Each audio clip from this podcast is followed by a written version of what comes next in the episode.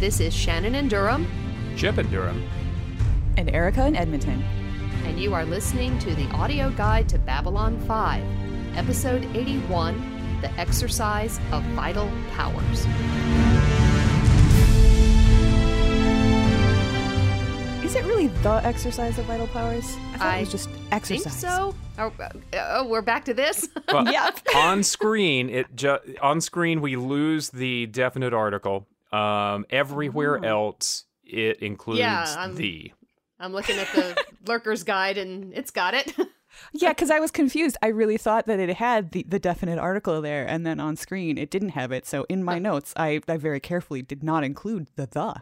Let me dramatically clear my throat and read from the Lurker's Guide. The title, as shown at the top of Act 1, is missing the leading the, but the the was present in the pre show information screen on the initial U.S. satellite feed, and it's present in the episode listing sent out by Warner Brothers, so it's included here.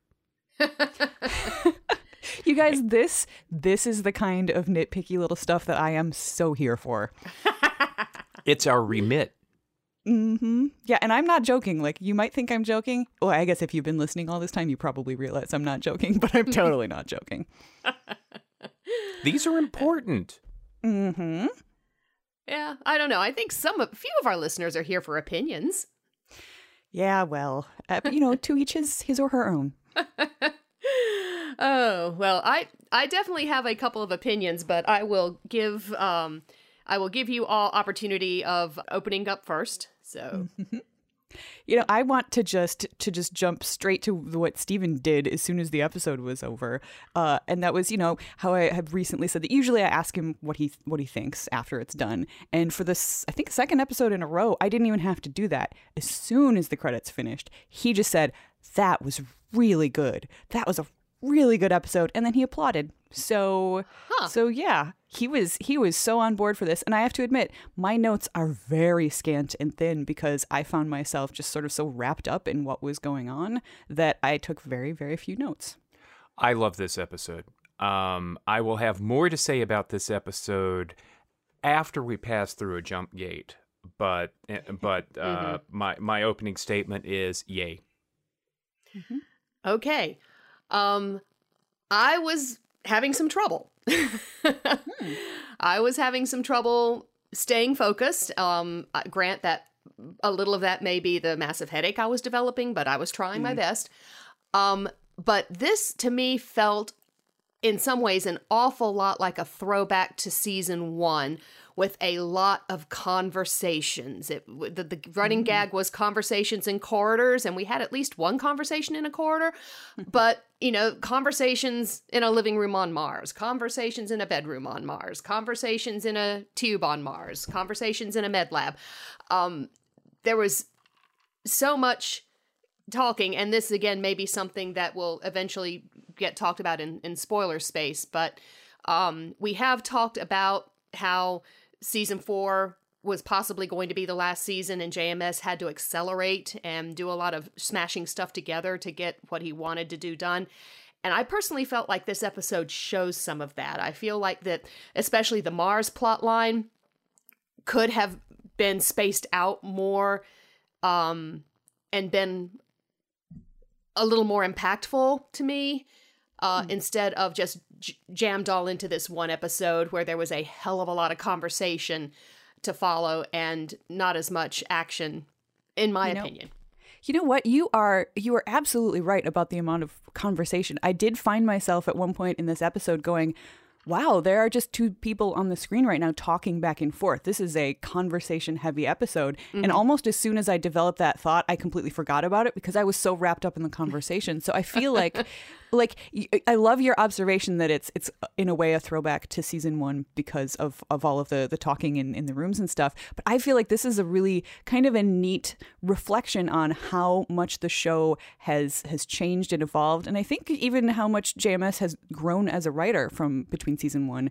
and where we are now in season 4 because yeah, this is a lot of conversations, but they are conversations that I think think are so much more more gripping and flow better and feel more natural. Not that I had a problem with most of the conversations in season one. It just it feels like these are in many cases actors and characters and the writer and maybe the director too who have have grown with the show and it's just it is is pumping along the way that it should be and in it except for that one brief moment it didn't even occur to me uh, that, that that that that is what is happening. So I, I think that it's while you are absolutely right in in the the strict letter of the law, I feel like it felt so different. Yeah, there's a lot of world building in this episode. So much world building. Um, we learn so much from the conversation between Edgars and Garibaldi, much more than we ever have before, about just how, at least he thinks, President Clark operates and the politics between the Psi Corps and mm-hmm. the um, and EarthGov, and it feels suddenly the universe feels a lot realer to me as opposed to your good guys and your bad guys uh, kind of thing. Mm-hmm. Um, the the I don't know if it's you know you say universe, but I feel like it's it's more more Earth and yes. the humans feel yes. a lot realer. Yes, um, because mm-hmm. suddenly President Clark, who who we haven't seen a whole lot of on this show, but suddenly President Clark feels like a real character to me. Mm-hmm. Hmm. And uh, th- that's just one example. Uh, Wade becomes more interesting.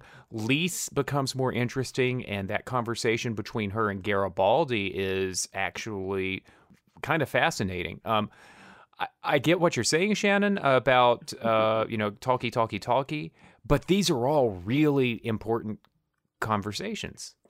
Uh, and I'm not disputing that they're important conversations. I just feel like way too many of them were crammed into one episode. I mm-hmm. I was feeling a lot of exposition dump um, as I was watching. You know, e- even if the language is better than it was in season one, even if the actors are fitting their roles better, it still and and take this take this with a huge grain of salt because, like I said, you know, headachy, not feeling well when I was watching it, and if I rewatched it at a time when I was feeling hundred percent, maybe I'd be more on board, but like I said, it, it felt to me like JMS was having to cram a huge amount of stuff in here, and there was so much of it that for me at least um, it felt more like a hot mess instead of this opening up brand new world because i couldn't keep track of it all but yeah i suppose when you are um, you know having to to cram a lot of information into one episode to do that world building that you were talking about chip because of the acceleration of this season. It's it, it makes it sort of a more you know risky love it or hate it kind of an episode because mm-hmm. if it doesn't hit right then you don't have pretty graphics and funny quips to sort of save you. It's just all that conversation. And like you said shannon if you're not yeah. if you're not feeling it you're just really not feeling it. Yeah. Yeah but at I least today it. i wasn't feeling it. Mm-hmm. yeah i felt it quite a bit. It's uh, okay. uh, it's yeah all right. Okay. Um, well, let's uh, run through for everybody else which episode we're talking about, and then we can come back to these topics. Uh, so, what you need to know John Sheridan, commander of Space Station Babylon 5, is leading an offensive to free Earth's territories from military occupation by the Clark regime before turning to Earth itself. One piece of his plan involves a group of telepaths that were weaponized by a now departed race called the Shadows. Former B5 security chief Michael Garibaldi has been working for the super rich and super secretive William Edgars, owner of a massive pharmaceuticals corporation, and now finally gets to meet his elusive boss face to face, along with seeing Edgars' wife Lise again, who is Garibaldi's former flame. In this episode, Sheridan continues moving his fleet toward Earth and pushes Dr. Franklin to solve the problem of the shadow enhanced telepaths because they will be needed. Lyta's Vorlon enhanced telepath abilities provide the breakthrough Franklin needs. Garibaldi has left the station for Mars and gets to meet his new boss in person. However, he continues to have to prove himself to Edgars, including submitting to an unwanted scam by a Psi Corps telepath and agreeing to arrange a way for Sheridan to be captured. Edgars wants President Clark out as much as anyone else, but on his terms, not Sheridan's. Edgars also seems to be okay with human test subjects for his products, even if he doesn't like seeing them suffer. And that is the exercise exercise of vital powers. but, um, so um, I guess if we want to take a look at um, the telepath half first, uh, we have again sort of A plot, B plot going on, uh, although they converge very tightly since they're both surrounding um, the uh, offensive against Earth. So um, this is, I think, this is the first time in several episodes that we've seen Doctor Franklin. So Yeah. I was I was very glad to see Stephen again, and you know, back in his element and trying his best to do what Sheridan wants. Yep. Um. He and Rick Biggs does a great job with this episode, and he and you know, just about everybody in this episode have a lot to do, uh, thanks to the script. So we see him properly doctoring, as opposed to being a secret agent on Mars again. Right. um, and you know, there's a little bit of techno babble involved there, but for the most part, it's uh, really it, it- it's it's believable stuff. And Stephen's very much being a doctor, and he's got a lot of range. Uh, the character has a lot of range in this episode, all the way from uh, trying to save and trying to solve a puzzle. We get some of that early. Um, I've just got to solve this kind of stuff mixed with Right. the, hi- his reflexive compassion, all the way to the end when he has a uh, very you know pained conversation with Lyta about whatever it is that Sheridan told him that he wants uh, Franklin to do.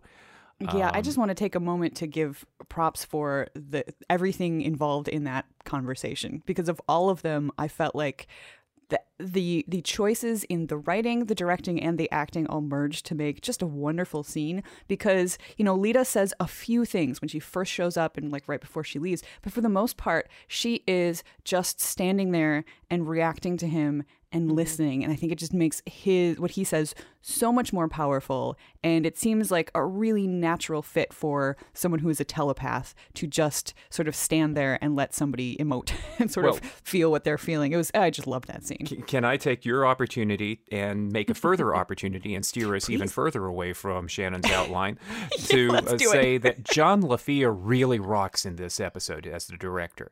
Um, yeah. This is, I. I typically notice, you know, all of the flourishes and camera work that uh, that Mike Vejar does, you know, Team Steven. But LaFia's direction in this episode, the the actors and the cameras are in such perfect sync. I don't even recall Vejar being uh, quite so masterful at this aspect of direction, but uniformly, actors' nonverbals are perfect. Um, camera movement is perfectly in sync with the blocking of of the actors. So while it may look a little stagey, there is such precision in where the actors stand and all that stuff. When you have match shots or uh, cutaways or things like that, the actors are doing the exact same thing. There are very, very few little continuity errors, and the actors are all reacting to lines of dialogue that are being written, you know, read off camera, you know, just perfectly.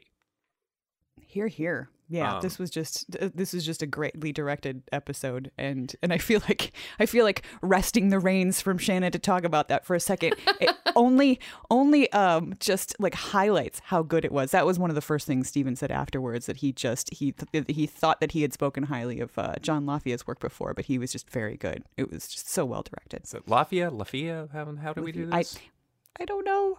I feel like every every uh, you know credits sheet at the end should come with a little pronunciation guide just for podcasters. there you Yeah. go. There you go. I like that idea. Yeah, um, I did not notice a huge amount as far as directing. You know, as I said, it, and as you all said, this one felt very stagey. Um, you know, two actors in a place talking. Um, I remember a few moments um here and there of you know thinking that like close-ups were handled well that sort of thing. But you know other than that i was um you know and, and i guess that's part of the point of a director is to not be noticed. You know it's just True. it- the work stands there. So um i i guess mission accomplished.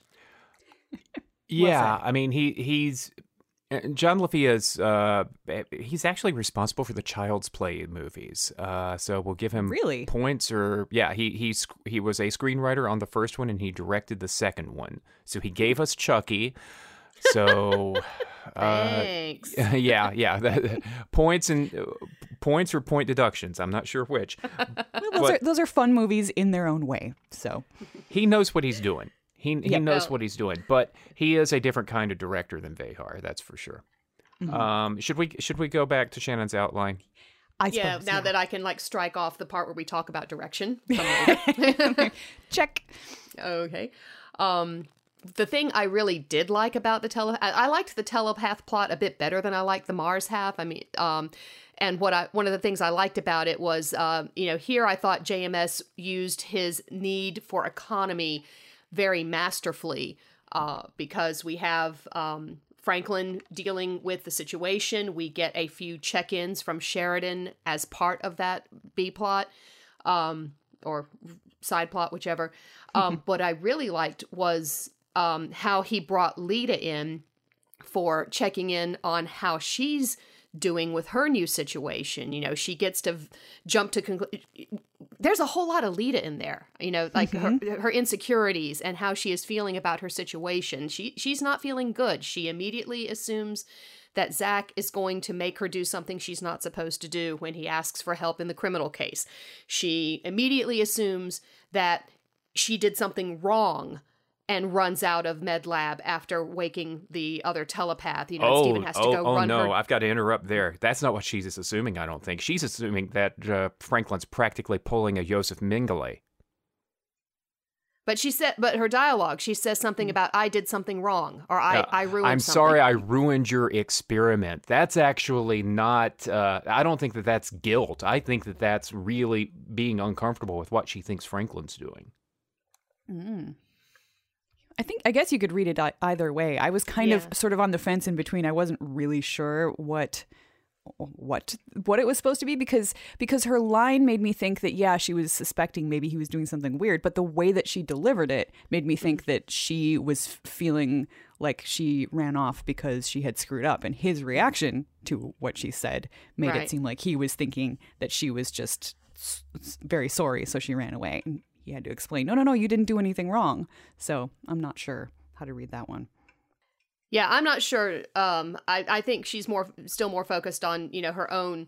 I did something to ruin whatever it was Stephen was doing. But uh, plus, I mean, I think Stephen is still one of the people she trusts. So I'm not sure that she would immediately jump to anything nefarious about this personally. Yeah, but it looked so bad. I mean, she she didn't even necessarily know that that was a telepath in med lab with electrodes stuck to his head and things like that. And then um But the fact that she heard the shadow noise, I mean, and and she, you know, she's, you know, I, I, I, in my personal opinion, her assumption would have been that Stephen, that these guys, that these people are victims of the shadows, and Stephen's trying to help in some way, and that she, and and she feels like by doing whatever it was she did, she has screwed something up and maybe hurt hurt him, and so she runs, and Stephen has to chase her down to say, no, no, this is good. Um, Yeah, So- that's that's pretty much kind of how I, I overall read it as well. It was the only line was the the actually it was just the word experiment was the only one that mm-hmm. made me kind of feel like what it- that I was maybe reading it wrong, but because of because of because of the performances of the actors, I, I ended up kind of more Team Shannon, I think, on this one. Yeah, and I think I kind of you kind of well for me personally you you need to read it that way in order for the partial reveal later on that Sheridan needs these telepaths for something and he finally tells Stephen why you know and you know Lyta sees how shocked Stephen is about how upset he is about this uh in and that conversation I think doesn't have as much impact if her first impression was Stephen's doing something awful to telepaths. So. Yeah, good point. so that's my two cents Oh, I think that's worth at least five. Are there other things uh, that we want to talk about as far as uh, the telepath side plot? just at, at the end it's a little it, it's a little showy not telly I mean, it's a little telly not showy that franklin goes through you know when when when Yeah. sheridan came back from Z'ha'dum everybody said that he changed but it's been several weeks in real time um in, in an airing time that since that And I- plot ever yeah. happened And I think that's kind of a clever thing for JMS to do because having Stephen start thinking this now, when on the other half of the episode we have Garibaldi, who's been, you know, voicing these things all along, finally making his decision to um to help Edgars and turn Sheridan in.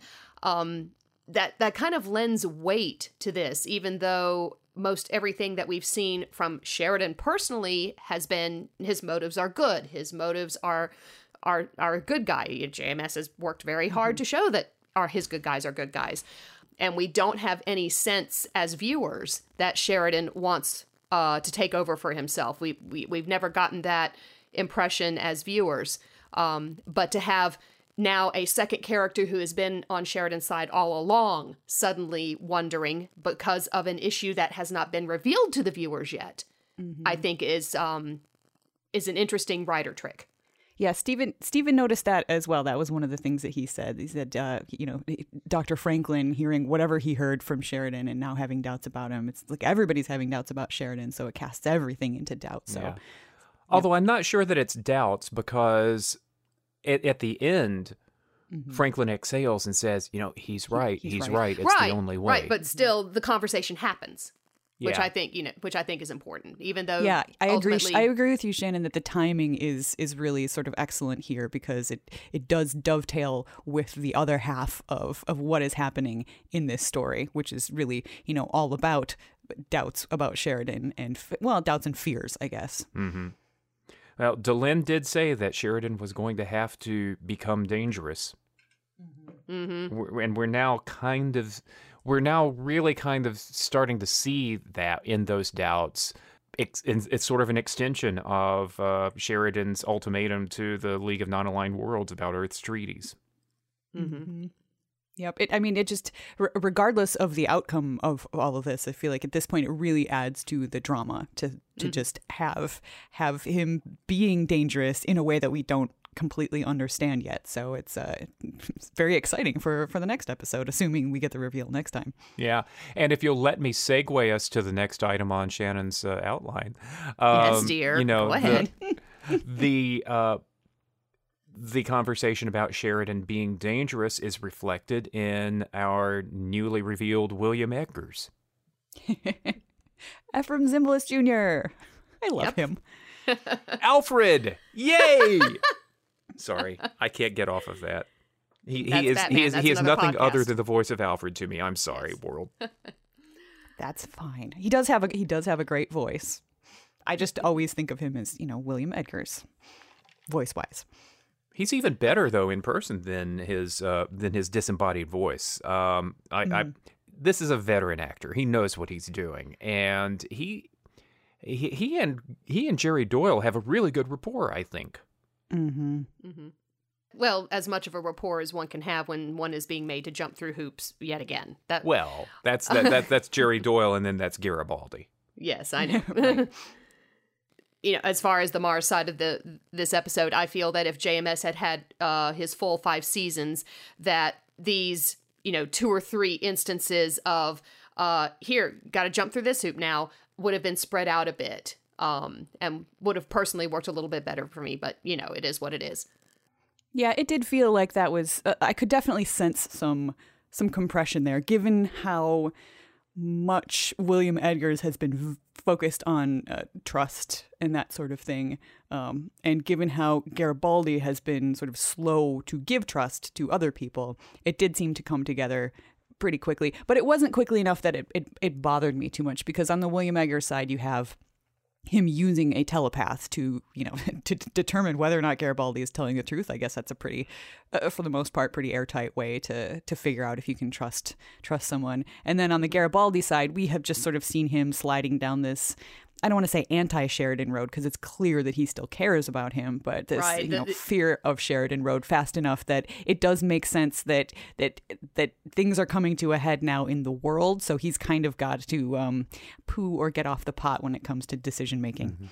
This is the first time that we've actually had Garibaldi express regret about the direction that Sheridan's taken. Now, now that he's mm-hmm. not in Sheridan's presence, you know, being oppositional to him, there's mm-hmm. that that sort of seems to give the character some room once he's once he's away from there. It's like you have the fa- you have the arguments within the family, but outside the family, you're still a little prote- protective. There's still a little mm-hmm. residual loyalty there. Right. The fact that Garibaldi consistently, you know, I'm not going to put him in a position where he's going to be killed. I'm not going to let Clark take him if he's just going to kill him. Yeah. Um, yeah, that that resonates.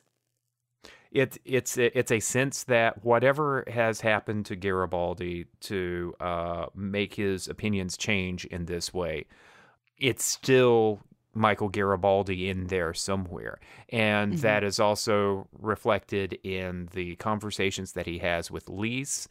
He's very much having the kinds of conversations with Edgars that you would expect him to have, and the conversations Mm-hmm. with Wade that you'd expect him to have, and the reaction to being told not to touch anything that you would expect Michael Garibaldi to have. yes, that was Totally. that that was totally Garibaldi. Yes. Mhm. Yeah, like I said, I'm still trying to get around just it, just how much was happening in those various conversations and how much was getting crammed in, um, and the for the first time, I- for me at least, the first time. It felt like they were kind of sledgehammers that whatever Edgars is up to, it's no good. Um, lots of supervillainy uh, in- intuitions going on um, even before the the scene with the the sick people in in the darkened lab. Um, Yeah, I have. To. Steven asked me afterwards. Oh, he usually does. Oh, did you remember this episode? Like what happens in it? And I'm usually I'm like, well, not specifically. And and this time I said, you know, I, I kind of remembered everything happening, but not all in the same episode. And I said, except the one thing that I had completely forgotten was Wade walking in and shooting the telepath after she um, scans Garibaldi. Right. Um, which and this was another example of you know sort of economical casting on the Babylon Five side because you have this telepath who has a very prominent role. She gets a bunch of close-ups and stuff, and mm-hmm. yet she's just an extra because she doesn't say anything. So I know. I- she Right. deserved a credit because the I agree. acting that she did in this episode was magnificent. she was really good. She really was. And then yeah, and then to see Wade come in and just mow her down, uh, uh mm-hmm. I was that was that was a shock moment for me because I had forgotten and was not expecting that to happen. So yeah, you're right. There's there are definitely sort of hints of you know rich rich supervillain stuff going on, and and yet it's I felt like it was really well balanced because. It, maybe part of it is the you know the Efrem Zimbalist Jr. style and panache and stuff. Like he came off as somebody who really does genuinely care. At the end, when you got all these sick people, you know, mm-hmm. yes, it is it is very super villainy to just say put them down as if they are you know just animals. Mm-hmm. But at the same time, he he doesn't want to cause suffering. So there's that little hint of of humanity there. So it was it was a it was a neatly balanced sort of a thing, and we still don't quite understand what's going on. But Right. you know, I admit to feeling slightly con- conflicted about about who this guy is and what he wants. I do not feel conflicted one bit. uh, I mean, he's he's he's feeling some awfully convenient compassion for these people that he's done something to. True. He, he true. the the dialogue shows that he has taken them off some sort of drug, and the disease is progressing rapidly, and that poor person in the in, in the in the center uh, bed thing. that he holds hands with is clearly in pain, clearly conscious, clearly suffering, understands that something bad is happening. And Edgars feels oh so sorry for the suffering that he's going through, and his solution to the suffering is to kill him. mhm. Yeah, you're right. Okay, you've talked me out of it. Yeah, and, and for, I'm just so easily swayed. well, and, and for me, I, of all things, the the thing that ke- that keeps me on the supervillain side is his the fact that he will not let go whether or not Garibaldi is still in love with Lise. It's like you know the, the- he he goes through all this trouble to get the telepath and to get stuff you know figure out what Garibaldi's opinions are about his main plans uh, or whatever the issues are surrounding his main plans and then uh, you know oh by the way are you still in love with my wife and it's like okay Oh. dude No, if, I- if that's going to be a problem then don't use him No, I love that. I love that actually because um, it's it's it's a very human moment. I am on team Edgars is awful based on the information in this episode, but he's very smart and he's calculating and he is. I think that moment of, by the way, are you still in love with my wife? Is is is is a very human moment Um, It's uh, you know, if I were an awful megacorp owner who had a telepath in a room with my wife's ex, totally I would ask the question. yeah. And yeah, and I read it as too as not like, you know, you, you talk about him being cold and calculating and he totally is. I felt like that moment it was not it was not a Columbo moment. It was not an oh just one more thing to like, you know, as a stinger. It was a genuine oh, I have this opportunity. Do I, hadn't have anything before. to worry about? now I'm going to take it because I think he, you know, I don't know if he, we haven't seen enough to know if he actually really does love Lise or if he sees her as some sort of a possession, as rich people in TV shows often do. Uh, but whatever the case is, I think he he's he's wondering how Garibaldi is going to affect that because clearly Garibaldi is well placed for for whatever he's got in mind for him, but uh, you know, possibly uh, uh, turning Sheridan over to Clark, but at the same time like this is this is his wife and this is his wife's ex so that makes it a little extra complicated and and soap opera-y which actually i have to admit that the the one sort of weak point about this episode for me was the scenes between michael and lise because they felt very very soap opera-y Well, and it yeah. was it was and I, I i realized that she was a soap actress and that came through very clearly and it just it stood out a bit like a sore thumb because we don't have that type of melodramatic acting on Babylon 5 very often. And it just the the way that she moved her mannerisms the blocking like the way that she like lifted her her hands up to sort of her shoulders and her neck like those are all movements that I have seen on soap operas so many times that it's it, it really struck me as like whoa what are we doing here? What's what's happened? Yeah, and for me that jumped out um as a scene that just felt like it was retreading old ground. I mean, we have seen Michael and Lise have this conversation at once twice already possibly. So I mm-hmm. wasn't sure that we needed it a third time. But that's also a soap opera thing com- Yeah. like having the same conversations between two characters over and over and over again because you fill don't time. know how many mm-hmm. people well yeah, and you don't know Yep. how many people have seen the previous ones. Yeah, I didn't mind it too much myself because there was movement. It wasn't exactly the same conversation. They wound up in a different place than they ended the last time that they had this conversation um, on B5. Garibaldi walked out of that last conversation angry and dismissive. Um, well, Mhm. okay, that was the first conversation. They had two conversations in that one episode where uh, Mhm. they rehashed the argument and uh, Garibaldi ended it pissed. And then there was a bit of minor reconciliation um, in the middle of uh, trying to get her and Wade to safety. This time around, in the end, Garibaldi has something to apologize for, and he recognizes it, and that's something that's different. So it's not entirely the same ground that's been covered. That's true, but we still covered it like uh, like a scene straight out of As the World Turns. Yeah. yeah. Okay. Uh, can we think of anything else as far as the general Mars plot that we have not already touched on? I guess I just thought of one other thing that is, um, you know, Team Edgars is a jerk face, and that is how he how he gets Garibaldi to the the telepath room in the first place, like Oh, busting yeah. into his room with masked guys and and pulling him out in the middle of the night just so that he will have his adrenaline up and his heart beating fast and stuff. Like, okay, fine, he's a supervillain if you say so. Yeah. But he but he's straight up with he's straight up with Garibaldi about why he did it. I mean, you know, Mhm.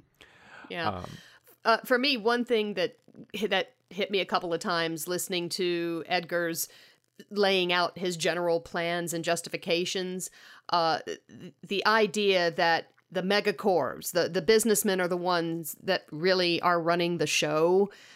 That, given the last several years in U.S. politics, that that hit too close to home. Yeah, corporations are people, don't you know? yeah. Um, but uh, we talked about this a little bit before. But now we know who President Clark is in a way. At least the way the uh, the megacorps uh, regard him, and we get some interesting backstory to the Psi Corps and the Shadows Mhm. and uh, and EarthGov and how those three sort of interact. Yeah, which w- was you know, I guess can be helpful in in connecting the dots, but also that there were several times I just felt like Edgars was chasing like you know three different tigers with two different tails each because we've got the the government side and uh, how the government got to the point that it is and what Edgars wants to do to stop it, and then on the other hand, there's some stuff involving telepaths because you know we thought that Edgars did not like having telepaths. He didn't want Garibaldi to hire Lyta. He immediately axed that, and yet, on the other hand, he uses a telepath. And then, of course, it makes a little more sense because he kills said telepath. Um, so you know he's willing to use them enough um for his own ends, but not enough, but not treat them like equal people. For, for a supervillain, he's juggling a whole lot of stuff. Well, that's what supervillains do. Yeah. Mm-hmm. Yep. And speaking of speaking of sort of the overtopness of, of supervillains, uh, one of the things that sort of made me laugh at the very beginning and very end of this episode was because you remember how Stephen, uh, my Stephen, said that uh, Garibaldi was going to go off to Mars and have his own his own show. Uh, about solving crimes and stuff, and then we get this episode that starts with a very film noir voiceover. Yeah. You know, Yes. Mars. I can't believe I'm back on Mars. And it and it ended the same way. It was I was just like I whispered to Stephen, "Oh my gosh, he is getting his own detective show. Here we are." But did we have to call it a personal log? I mean, come on. well, I know. That's that is a thing that they do consistently on this show that always makes me kind of roll my eyes a little bit. I understand it's, I'm sure it's an homage because, you know, of JMS being such a, a Star Trek fan, but but still. Okay. Um is there anything else anybody has uh whether it's any other stuff from Erica Stephen or in general that we have not touched on?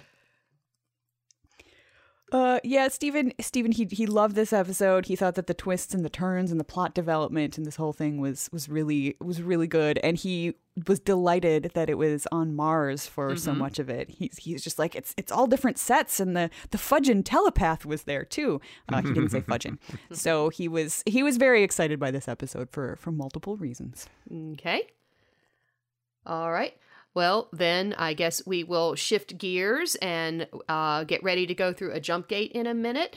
Uh, but before we do that, those of you who are getting off at this station, uh, please always, as always, come visit us uh, on our website uh, where we have chat threads for you guys as well as the, uh, chat threads for people who know everything that's happening.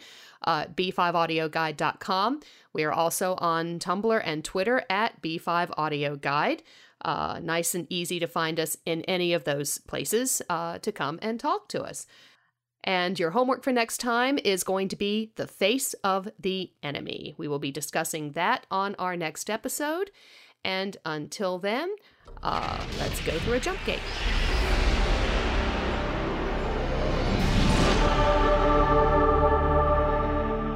I have so Okay. much to say. Th- yeah, for this one, for the first time in a long time, there, there's a hell of a lot of going forward. Yeah. Chip, have at it. Let it flow, Okay. man. Uh, we've been getting hints of the coming conflict between telepaths and normals. This episode and the next just basically lay it bare.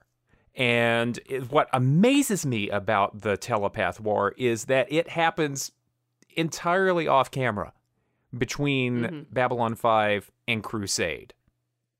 That just Yeah. amazes me that you know it's it's it's covered to a certain extent in uh, spin-off media uh, that J- JMS authorized. But um the stuff between Byron and the Psi Corps and Earth and all this other this this is this is part and parcel. And regardless of how successfully they execute it in uh, season 5 uh, you know every there there is just there is just so much here. And it fascinates me that the bulk of it happens off screen and is really incredible backstory to the status quo that we enter uh, crusade with. Yeah, I mean, I I get the feeling, you know, JMS was doing his best at this point of the writing and production, um, and certainly uh, Pat, Patricia Tallman is like kicking butt. Uh, that, like six or seven times this episode, you see her face change just the tiniest bit, and I'm just like, yeah, there's another crack. Yeah, there's another crack. Yeah, it's just you know, at this point, JMS is doing his best to build up uh, what is going to happen.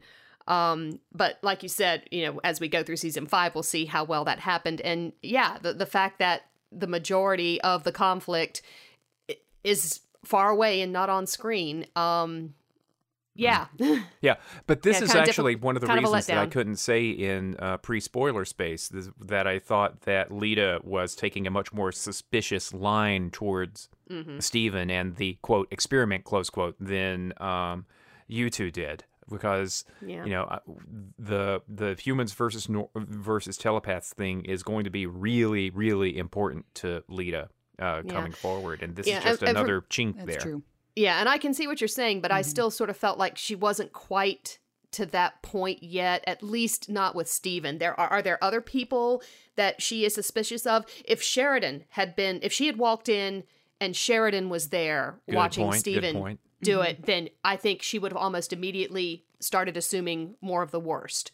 But you know, Stephen is still someone she trusts at this point, which is why I took the other direction. Um, yeah, Good point. But yeah, prop, props to props to Pat Tallman. Yeah, uh, but oh man, and, and and again, so much of this, uh, so much of this really comes home next episode when um, Bester explains everything to Garibaldi, um, which Yeah. uh, uh, um, I'll be I'll be interested to sort of how I'll be interested in how I re-experience watching that happen through dialogue on a tube, um, as we were just talking about, but but yeah, it's it's it's huge, and um, there's going to be a line uh, just before the season ends where uh, Sheridan faces Bester and says, "You know, we both know there's a telepath war coming." hmm and you know this is this this this helps establish that we don't know that the people in the beds are telepaths we're not actually told that it's Yeah, a safe yet. Mm-hmm. assumption because Yeah. this was all th- because We've had previous hints about viruses affecting Yeah. telepaths and cures. yeah and Right. and uh and edgars you know edgars is told that they stopped administering the cure a few days ago and that's what put them so you can infer that those are those are telepaths that he's hmm forcing to suffer and then is going to mercy kill. Um, but uh, but we don't know that yet. Yeah, and yeah, I, my mind is kind of blown just when I think about the fact that the the Garibaldi reveal with Bester is is Yes. almost Right. here. And in my memory of Babylon 5 when I think about it, I just I always seem to remember Garibaldi's sort of defection arc as being like just taking so much time and maybe that's because I was watching it happen in real time so it stretched mm-hmm. out over, you know, an episode a week and that sort of thing. But but yeah, it always just seems like it lasted forever, possibly because I was so sad and upset and uncomfortable watching Garibaldi do all of these things. And then watching it for this podcast, and I know we're only watching an episode every couple of weeks, but still it seems like it's just so much more it happens so fast and it's it's almost done already. Uh, whereas in my mind it's just like this giant thing that lasts forever and ever. Weird how memory works. Yeah. Um, and again, I don't know how much of this is, you know, the the compression uh, for, because of the doubts of season five, but to have you know Garibaldi, you know, make the decision. He learns part of Edgars plans in this episode. He makes the decision. He will he will be Judas to Sheridan and get him turned over. And I have a thought about that in a minute. I'll come back. Um, and then in the very next episode, Edgars tells all, which is the trigger for Garibaldi to contact Bester and tell him all. Um, it just, you know, th- this feels like it, it needed two or three episodes to breathe, personally, for me. Yeah, I I don't agree. I don't agree. I feel like this is. Uh, I think this episode in particular gets the pacing just right in terms of actually setting up everything. Whereas earlier in this season, we just moved so fast that there was no setup. It was just um, plot development, especially when it came to resolving the Shadow War. Um, I I think that there is so mm-hmm. much work being done in this episode that it makes the rest of the season work really really well. So I think it's kind of essential. Mm-hmm. I'll have to report back after the next Yeah. episode about how I feel about the uh, the pacing of it overall because I really did enjoy enjoy this, but I very much see what you mm-hmm. mean, Shannon. In that, had we had a little bit more time for. Uh, for the world building part of it that that we talked about earlier, that Chip was talking about, for that to have sort of been seeded in uh, a little bit earlier, so that it's it sort of uh, forms kind of like the baseline layer Yeah, of our subconscious as we find out about the twists and turns. I think that having the world building separated a little bit from the intrigue would have been helpful as far as as, as really digesting Exactly, plotline. exactly. I, am not sure that we had enough time to digest before the next thing happens. Yeah. But well, I'll, I'll, Um, I'll, I'll drive the I'll drive this point so deep into the ground it can't be getting gotten back. But I wonder if this is one of the reasons that Stephen liked this episode so much is that motivations and e- explanations and understandings of Are the complexity of the of the of the conflict are provided. And I would think that it's possible that Stephen comes out of this episode understanding where season four of Babylon Five has been has been and is going to go. I would not be at all surprised if he appreciates that. possibly. Hmm, interesting thought. Yeah. Um, I do want to come back to to one thing that had me hitting my head on my desk a little bit. How can Clark's people be so stupid as to not have Garibaldi's idea?